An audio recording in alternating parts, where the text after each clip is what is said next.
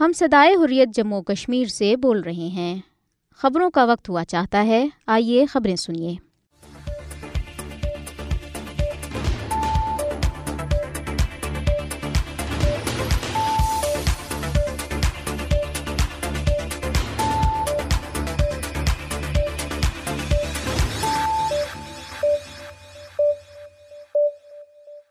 بسم اللہ الرحمن الرحیم السلام علیکم یہ ریڈیو سدائی خوریت جموں اور کشمیر ہے محمد تاریخ سے یہ خبریں سنیے بھارتی افواج میں ہر تیسرے دن ایک خودکشی کا واقعہ ایک رپورٹ مودی کے دورے امریکہ پر احتجاج کا اعلان صحافی رانا ایوب کی منی پور میں دو سو انچاس گرجا گھروں کے نظریات کیے جانے پر مسیحی دنیا کی خاموشی پر سخت تنقید بھارت منی پور میں نسلی فسادات کے پینتالیس روز بعد کرفیو میں نرمی مودی نے کرکٹ اور بھارت دونوں کو تباہ کر دیا مشہور زمانہ پاکستانی کرکٹر جاوید میاں داد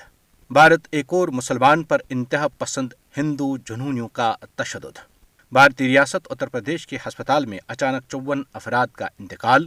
ہیٹ ویو وجہ نہیں تحقیقاتی ٹیم معروف کشمیری صحافی فہد شاہ کی غیر قانونی نظر بندی کو پانچ سو دن مکمل ہو گئے اب خبریں تفصیل کے ساتھ بھارتی افواج میں ہر تیسرے دن خودکشی کا ایک واقعہ پیش آنے لگا بھارت میں گزشتہ دو دہائیوں کے دوران بھارتی فوجوں میں خودکشی کرنے کے واقعات کی وجہ شوری زدہ علاقوں میں تعیناتی بھارت مخالف حالات چھٹی نہ ملنا افسران کرنا روا سلوک ذہنی دباؤ گھر اور بال بچوں سے دوری ہیں دو ہزار ایک سے لے کر اب تک مختلف واقعات نے تینتیس سو سے زائد بھارتی فوجی خودکشی کر چکے ہیں جبکہ گزشتہ پانچ برسوں میں آٹھ سو سے زائد بھارتی فوجوں نے اپنے افسران کے رویے سے تنگ آ کر اپنی زندگیوں کا خاتمہ کیا ہے رواں برس اپریل میں ایک بھارتی فوجی نے پنجاب میں اپنے چار ساتھیوں کو گولیاں مار کر ہلاک کیا تھا تیئیس جنوری دو ہزار تیئیس میں کرنل کھنہ نے پنکھے سے لٹک کر خودکشی کی نو جنوری دو ہزار تیئیس میں فیروز پور میں لیفٹنٹ کرنل نشانت نے بیوی کو گولی مار کر خودکشی کر لی دو ہزار چھ میں لیفٹنٹ سشمتا چکروتی نے برتی کے صرف دس ماہ بعد ہی اپنی جان لی تھی جبکہ اکتوبر دو ہزار انیس میں پونا میں لیفٹنٹ کرنل رشمی مشرا نے فندہ لگا کر خودکشی کی دسمبر دو ہزار سولہ میں جموں میں میجر انیتا کماری نے خود کو گولی مار کر زندگی کا خاتمہ کیا تھا علاوہ زین دو ہزار سات سے اب تک بھارتی افواج میں خواتین افسران سے زیادہ تھی اور جنسی ہراسانی کے بارہ سو تینتالیس واقعات بھی رپورٹ ہو چکے ہیں طبی ماہرین بھارتی فوجوں کو زندہ لاشیں قرار دے چکے ہیں معروف کشمیری صحافی فہد شاہ کی غیر قانونی نظر بندی کو پانچ سو دن مکمل ہو گئے بھارتی پولیس نے انہیں گزشتہ برس چار فروری کو پلوامہ کے ایک پولیس اسٹیشن میں پوچھ گچھ کے لیے بلانے کے بعد گرفتار کیا تھا انہیں اس وقت گرفتار کیا گیا جب انہوں نے کچھ جعلی مقابروں کے متاثرہ خاندانوں کا موقف شائع کیا جو بھارتی پولیس کے موقف سے متصادم تھا وہ اس وقت جموں کی کوٹ بلوال جیل میں مقاعد ہیں کمیٹی ٹو پروٹیکٹ جرنلسٹ سمیت کئی صحافتی تنظیموں نے بھارتی حکومت سے نظر بند صحافی کو رہا کرنے کا مطالبہ کیا تاہم گرفتاری کو ایک برس سے زائد کا عرصہ گزر جانے کے باوجود مذکورہ صحافی بدستور نظر بند ہیں بعد ازاں چھبیس فروری کو جب انہیں عدالت سے ضمانت ملی تو انہیں پولیس اسٹیشن امام صاحب شپیاں لے جایا گیا جہاں جنوری دو ہزار اکیس میں ان کے پورٹل کی طرف سے شائع کی گئی ایک رپورٹ پر درج مقدمے میں انہیں گرفتار کر لیا گیا اس کے ایک ہفتے بعد پانچ مارچ کو فہد شاہ کو شوپیاں کے مجسٹریٹ نے ضمانت دی شام کو سری نگر پولیس نے انہیں پھر ایک بار گرفتار کر لیا فہد شاہ کو چودہ مارچ کو سورا تھانے منتقل کیا گیا سولہ مارچ کو فہد شاہ کو کپواڑہ ڈسٹرکٹ جیل منتقل کیا گیا اور پھر نو جون کو انہیں کوٹ بروال جیل جموں منتقل کیا گیا اور کالی قانون پبلک سیفٹی ایکٹ کے تحت جیل میں مقائد کیا گیا گزشتہ روز جب دنیا بھر میں والد کا عالمی دن منایا جا رہا تھا مقبوضہ جموں اور کشمیر میں ہزاروں والدین سفاق بھارتی فوجوں کے ہاتھوں اپنے بیٹوں سے محروم ہو چکے ہیں جون کی تیسرے اتوار کو عالمی سطح پر والد کا دن منایا جاتا ہے تاکہ بچوں کی زندگیوں میں والد اور والد جیسی شخصیات کے کردار کا اعتراف کیا جائے اس روز عالمی سطح پر والد کا دن منایا جاتا ہے گزشتہ چونتیس برسوں میں بھارت کی مسلسل ریاستی دہشت گردی کی وجہ سے مقبوضہ جموں اور کشمیر میں ایک لاکھ سات ہزار نو سو تین بچے یتیم اور بائیس ہزار نو سو ساٹھ خواتین بیوہ ہوئیں مقبوضہ جموں و کشمیر میں دو ہزار دس سے پرامن مظاہرین پر بھارتی فوجوں اور پیراملٹری فورسز کی طرف سے مہلک چھروں کی فائرنگ سے سینکڑوں نوجوان اپنی بینائی یا تو مکمل طور پر کھو چکے ہیں یا ان کی بینائی کو شدید نقصان پہنچا ہے کل جماعتی حریت کانفرنس کے چیئرمین مسرت عالم بٹ شبیر احمد شاہ محمد یاسین ملک آسیہ اندراوی ناہید نسرین نعیم احمد خان محمد ایاز اکبر پیر سیف اللہ معراج الدین کلوال فاروق احمد ڈار شاہد الاسلام مولوی بشیر احمد بلال صدیقی امیر حمزہ غلام قادر بٹ عبدالرشید داودی مشتاق احمد ویری عبدالمجید ڈار المدنی محمد شریف سرتاج نور محمد فیاض محمد یوسف فلاحی ڈاکٹر قاسم فختو سعید شاہد یوسف سعید شکیل یوسف محمد یوسف میر محمد رفیع گنائی حیات احمد بٹ ایڈوکیٹ زاہد علی ظفر اکبر بٹ انسانی حقوق کے محافظ خرم پرویز محمد آسن اونتو صحافی آصف سلطان اور دیگر خریت رہنما علماء کرام اور انسانی حقوق کے کارکران سمیت سینگڑوں والدین بھارت اور مقبوضہ جموں اور کشمیر کی مختلف جیلوں میں نظر بند ہیں یہ نظر بند مودی حکومت کے سیاسی انتقام کا سب سے زیادہ شکار ہیں کل جماعتی حریت کانفرنس کے سینئر رہنما میروائز عمر فاروق چار اگست دو ہزار انیس سے سری نگر میں اپنے گھر میں مسلسل نظر بند ہیں ہزاروں کشمیری جن میں زیادہ تر بچے ہیں نفسیاتی صدمے کا سامنا کر رہے ہیں کیونکہ ان کے والد یا تو بھارتی فوجوں پیراملٹری فورسز اور پولیس اہلکاروں کی گولیوں کا نشانہ بنے ہیں یا دورانی حراست شہید کر دیے گئے ہیں یہ بچے بھارتی فوجوں کی محاصرے اور تلاشی کی مسلسل کارروائیوں سے پیدا ہونے والے خوف دہشت کے ماحول میں زندگی گزارنے پر مجبور ہیں مقبوضہ جموں و کشمیر میں بھارتی فوجوں کی طرف سے ماورائی عدالت قتل دورانی حراست تشدد اور جبری گرفتاریاں ایک معمول بن چکی ہیں ایک رپورٹ میں افسوس کا اظہار کیا گیا ہے کہ کشمیری دس لاکھ سے زائد بھارتی فوجوں کی طرف سے پیدا کردہ سنگین صورتحال اور بھارت کے ظالمانہ فوجی قبضے میں زندگی گزارنے پر مجبور ہیں رپورٹ میں کہا گیا کہ آرٹیکل تین سو ستر کی منسوخی کے بعد سے مقبوضہ جموں و کشمیر میں انسانی حقوق کی خلاف ورزیوں میں غیر معمولی اضافہ دیکھنے میں آیا ہے رپورٹ میں کہا گیا کہ آر ایس ایس کی حمایت یافتہ بھارتی حکومت نے پانچ اگست دو ہزار انیس کے بعد سے جب مودی کی فسطائی بھارتی حکومت نے جموں و کشمیر کی خصوصی حیثیت منسوخ کر کے علاقے کا فوجی محاصرہ کیا تھا انسانی حقوق کی خلاف ورزیوں کے نئے ریکارڈ قائم کیے ہیں رپورٹ میں کہا گیا ہے کہ مودی حکومت نے مقبوضہ جموں و کشمیر کو ایک بڑی کھلی جیل میں تبدیل کیا ہے اور یہاں کے باشندوں کو بنیادی انسانی حقوق سے بھی محروم رکھا جا رہا ہے مقبوضہ جموں و کشمیر میں عام آدمی روزانہ محاصرے اور تلاشی کاروائیوں چھاپوں ظلم و جبر اور تشدد کا شکار بن جاتا ہے رپورٹ میں افسوس کا اظہار کیا گیا ہے کہ بھارتی فوجوں کی طرف سے ماورائے عدالت قتل دوران حراست تشدد اور جبری گرفتاریاں ایک معمول بن چکی ہیں بھارتی حکام علاقے میں شہریوں کو اندھادھند طریقے سے گرفتار کر رہے ہیں اور ان کی غیر قانونی گرفتاریوں کو طول دینے ان کی جائیداد و املاک اور زمینوں پر قبضہ کرنے کے لیے ان کے خلاف کالے قوانین نافذ کر رہے ہیں رپورٹ میں کہا گیا کہ بھارتی حکام کسی نہ کسی بہانے کشمیری عوام کی املاک پر قبضہ کر رہے ہیں تاکہ ان کے جذبہ آزادی کو کمزور کیا جا سکے لیکن مودی اور اس کے حوالیوں کو معلوم ہونا چاہیے کہ کشمیری عوام کے خلاف ان کے ظالمانہ اقدامات ناکام ہو کر رہیں گے کیونکہ کشمیری ہر صورت میں آزادی کی مشل کو روشن رکھنے کے لیے پرعزم ہیں رپورٹ میں کہا گیا کہ دنیا کو مقبوضہ جموں اور کشمیر میں محصور لوگوں کو بچانے کے لیے آگے آنا چاہیے اور اقوام متحدہ کو تنازع کشمیر کے حوالے سے اپنی ذمہ داریاں پوری کرنی چاہیے بھارتی وزیر اعظم نریندر مودی کے دورے امریکہ کے خلاف انسانی حقوق کی تنظیموں نے احتجاجی مظاہروں کا اعلان کیا ہے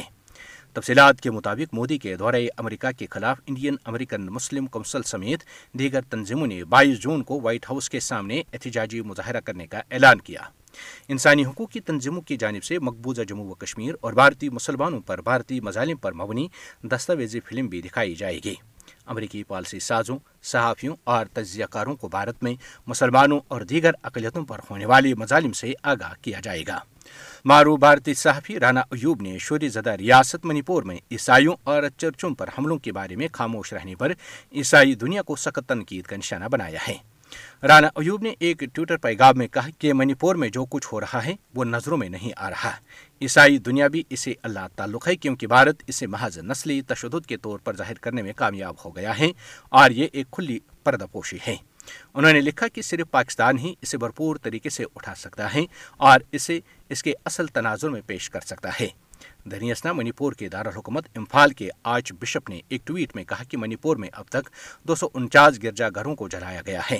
انہوں نے کہا کہ تشدد شروع ہونے کے بعد سے چھتیس گھنٹوں کے اندر عیسائیوں کے دو سو انچاس گرجا گھروں کو تباہ کر دیا گیا منی پور میں میتھی ہندو اور کوکی عیسائی برادریوں کے درمیان تین مئی سے کشیدگی کا سلسلہ جاری ہے پر تشدد کاروائیوں میں اب تک ایک سو پندرہ سے زائد افراد ہلاک ہو چکے ہیں ایک لاکھ کے لگ بھگ لوگ بے گھر ہو چکے ہیں بھارتی ریاست منی پور میں نسلی فسادات کے باعث نافذ کرفیو میں پینتالیس روز بعد نرمی کی گئی ہے کرفیو میں نرمی صبح پانچ سے شام پانچ بجے تک کی گئی ہے بھارتی حکام نے منی پور میں بھارتی فوجوں کی تعیناتی جاری رکھنے کا اعلان کیا ہے بھارتی میڈیا کا کہنا ہے کہ منی پور میں ہندو اور عیسائی برادریوں کے درمیان فسادات تین مئی کو شروع ہوئے تھے بھارتی میڈیا کے مطابق منی پور کی جھٹپوں کے باعث ایک سو پندرہ افراد ہلاک جبکہ ایک لاکھ سے زائد بے گھر ہوئے میڈیا رپورٹ کے مطابق منی پور میں جھڑپوں کے دوران سینکڑوں عمارتیں اور عبادت گاہیں نظر آتش کر دی گئیں رپورٹ کے مطابق منی پور میں تین مئی کے بعد ریاست بھر میں انٹرنیٹ سروسز بند کر کے کرفیو نافذ کیا گیا تھا بھارت کے معروف عالم دین اور اتحاد ملت کونسل کے سربراہ مولانا توکی رضا خان بریلوی نے کہا ہے کہ اگر اتراکھنڈ کی ریاست حکومت پرولا قصبے میں نسلوں سے آباد مسلمانوں کو ہراساں کرنے والوں کے خلاف کارروائی کرنے میں ناکام رہی تو ریاست بھر میں سخت احتجاج کیا جائے گا مولانا توقیر رضا نے بریلی میں اپنی رہائش گاہ پر میڈیا سے گفتگو کرتے ہوئے کہا کہ ہمیں رد عمل دینے پر مجبور نہ کیا جائے انہوں نے کہا کہ اگر حکومت اتراکھنڈ کاروائی کرنے میں ناکام رہی تو ہم حکومت کا گہراؤ کریں گے انہوں نے کہا کہ پورلا میں نسلوں سے آباد مسلمانوں کو سماج دشمن عناصر ہراساں کر رہے ہیں مسلمانوں کو علاقہ چھوڑ کر چلے جانے پر مجبور کیا جا رہا ہے انہوں نے کہا کہ سننے میں آیا ہے کہ چھبیس مئی سے مسلمانوں کی کم از کم بیالیس دکانیں بند ہو چکی ہیں پورلا میں ہندو انتہا پسندوں نے مسلمانوں کی دکانوں پر پوسٹر چسمان کیے تھے جن میں دمکی دی گئی تھی کہ وہ علاقہ چھوڑ کر چلے جائیں ورنہ نتائج کا سامنا کرنے کے لیے تیار رہیں پاکستانی کرکٹ ٹیم کے سابق کپتان کوچ اور مشہور زمانہ بیٹسمین جاوید میاں داد نے کہا ہے کہ نریندر مودی نے کرکٹ اور بھارت دونوں کو تباہ کر کے رکھ دیا ہے میڈیا سے گفتگو کرتے ہوئے جاوید میاں داد نے بھارتی وزیر اعظم مودی پر سخت الفاظ میں تنقید کی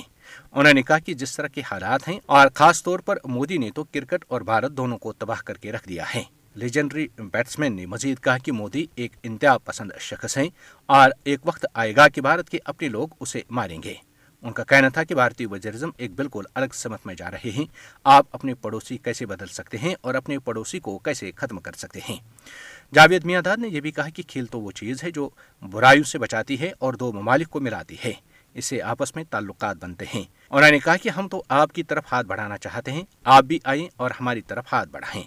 سابق پاکستانی کپتان نے کہا کہ بھارتی حکومت ہم سے بات کرے تاکہ دونوں ممالک کے تعلقات بہتر ہوں اور کھیلوں کو فروغ ملے ان کا کہنا تھا کہ کرکٹ میں سیاست کو نہیں لانا چاہیے لیکن بھارت پاکستان آنے کے لیے تیار نہیں ہے جاوید میاں داد نے کہا کہ اگر میں ہوتا تو میں بھارت جا کر کھیلنے سے فوری طور پر انکار کر دیتا انہوں نے کہا کہ میرا تو اس معاملے میں بڑا واضح موقف ہے کہ جب تک بھارت پاکستان آ کر نہیں کھیلتا تو ہمیں بھی بھارت نہیں جانا چاہیے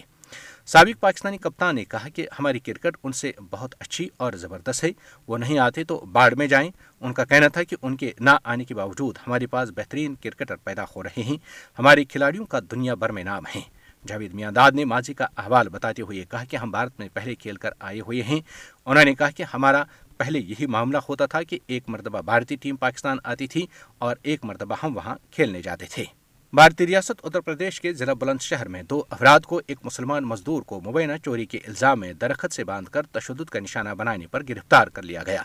اس حوالے سے تشدد کا نشانہ بننے والے ساحل نامی مسلمان مزدور کے والد شکیل احمد نے کہا کہ اس کے بیٹے کو نہ صرف جھوٹے الزام پر تشدد کا نشانہ بنایا گیا بلکہ اس کے سر کے بال کاٹے گئے اور اسے جے شری رام کا نعرہ لگانے پر مجبور کیا گیا انہوں نے میڈیا سے گفتگو کرتے ہوئے الزام عائد کیا کہ اس واقعے کے بعد ان ان کے بیٹے کو جیل دیا گیا اور اب پولیس پر ملزمان سے مصالحت کرنے کے لیے دباؤ ڈالنے کے ساتھ دے رہی ہیں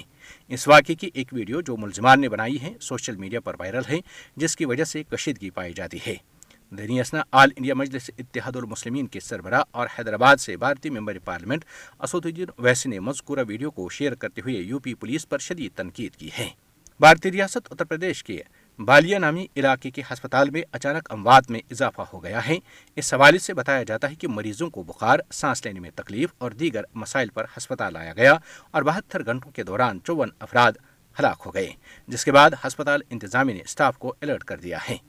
حکام کا کہنا ہے کہ چار سو افراد کو شدید گرم موسم کے دوران گزشتہ تین دنوں کے دوران ہسپتال لایا گیا ان اموات پر مقامی محکمہ صحت مختلف وضاحتیں پیش کر رہا ہے صحت حکام کے مطابق پندرہ جون سے یہ سلسلہ جاری ہے اور اس دن دن بیس افراد جبکہ اگلے گیارہ اور گزشتہ روز تیئیس اموات رپورٹ ہوئیں ہسپتال میں متعین ڈاکٹرز ان اموات کی وجہ ہیٹ ویو شدید گرمی کی لہر کو قرار دے رہے ہیں تاہم ان اموات کی تحقیقات کے لیے بنائی گئی کمیٹی کے لکھنؤ سے رکن اور سینئر ڈاکٹر نے heat wave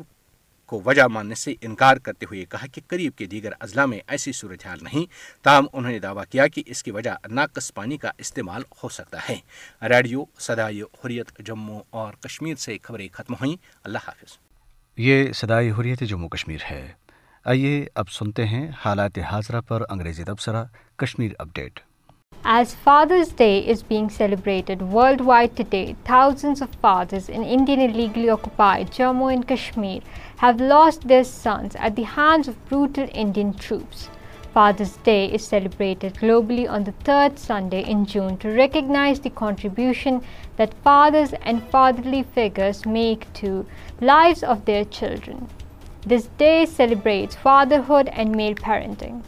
The unending Indian state terrorism over the past 34 years have rendered 107,903 children orphaned and 22,960 women widowed in the territory. Extrajudicial killings, custodial torture and arbitrary detentions by Indian troops have become a regular feature in Indian illegally occupied Jammu and Kashmir. A report released by Kashmir Media Service today deplored that Kashmiris continue to live in dire situations created by over 1 million Indian troops and reel under brutal Indian military occupation. It said human rights violations in the occupied territory have witnessed an unprecedented spike since the abrogation of Article 370 and 35A. Ahead of the forthcoming Amarnath Yatra, additional 85 Central Reserve Police Force companies are being inducted into Indian illegally occupied Jammu and Kashmir. Earlier, the authorities had announced to deploy 60,000 additional personnel in the area to protect the Yatris. The 62-day-long annual pilgrimage is commencing from July 1st, and the 85 companies, including 6 women coys, are mostly being inducted in the valley. In Indian illegally occupied Jammu and Kashmir, noted Kashmiri journalist Fahad Shah completed 500 days under illegal detention today. Indian police had arrested him after calling him to a police station in Pulwama for cautioning on February 4th last year. He was arrested after he published the narrative of the families of some fake encounter victims, which was in conflict with the Indian police version. In a significant development, prominent political leaders from Indian illegally occupied Jammu and Kashmir, including Farooq Abdullah and Mehbooba Mufti, gave a miss to a roundtable conference on Jammu and Kashmir organized by the political analyst and Track 2 diplomat O.P. Shah in New Delhi. Besides Farooq Abdullah and Mehbooba Mufti, other political leaders who had been invited to the conference but didn't attend include Mohammad Yusuf of Communist Party of India Marxist justice Hasnain Masoodi national conference Lok Sabha member from south Kashmir and Altaf Bukhari chairman Jammu and Kashmir Apni party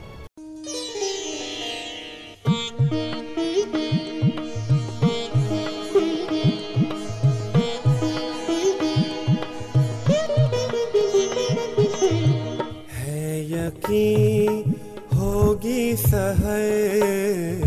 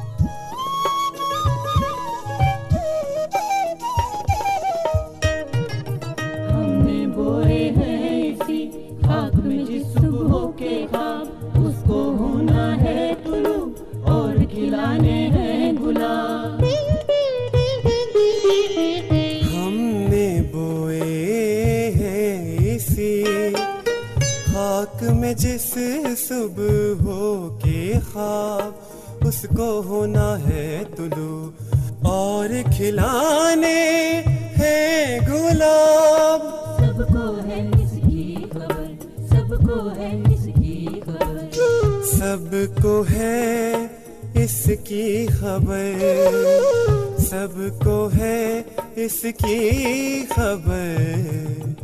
ہے یقین ہوگی سہر ہے یقین ہوگی سہر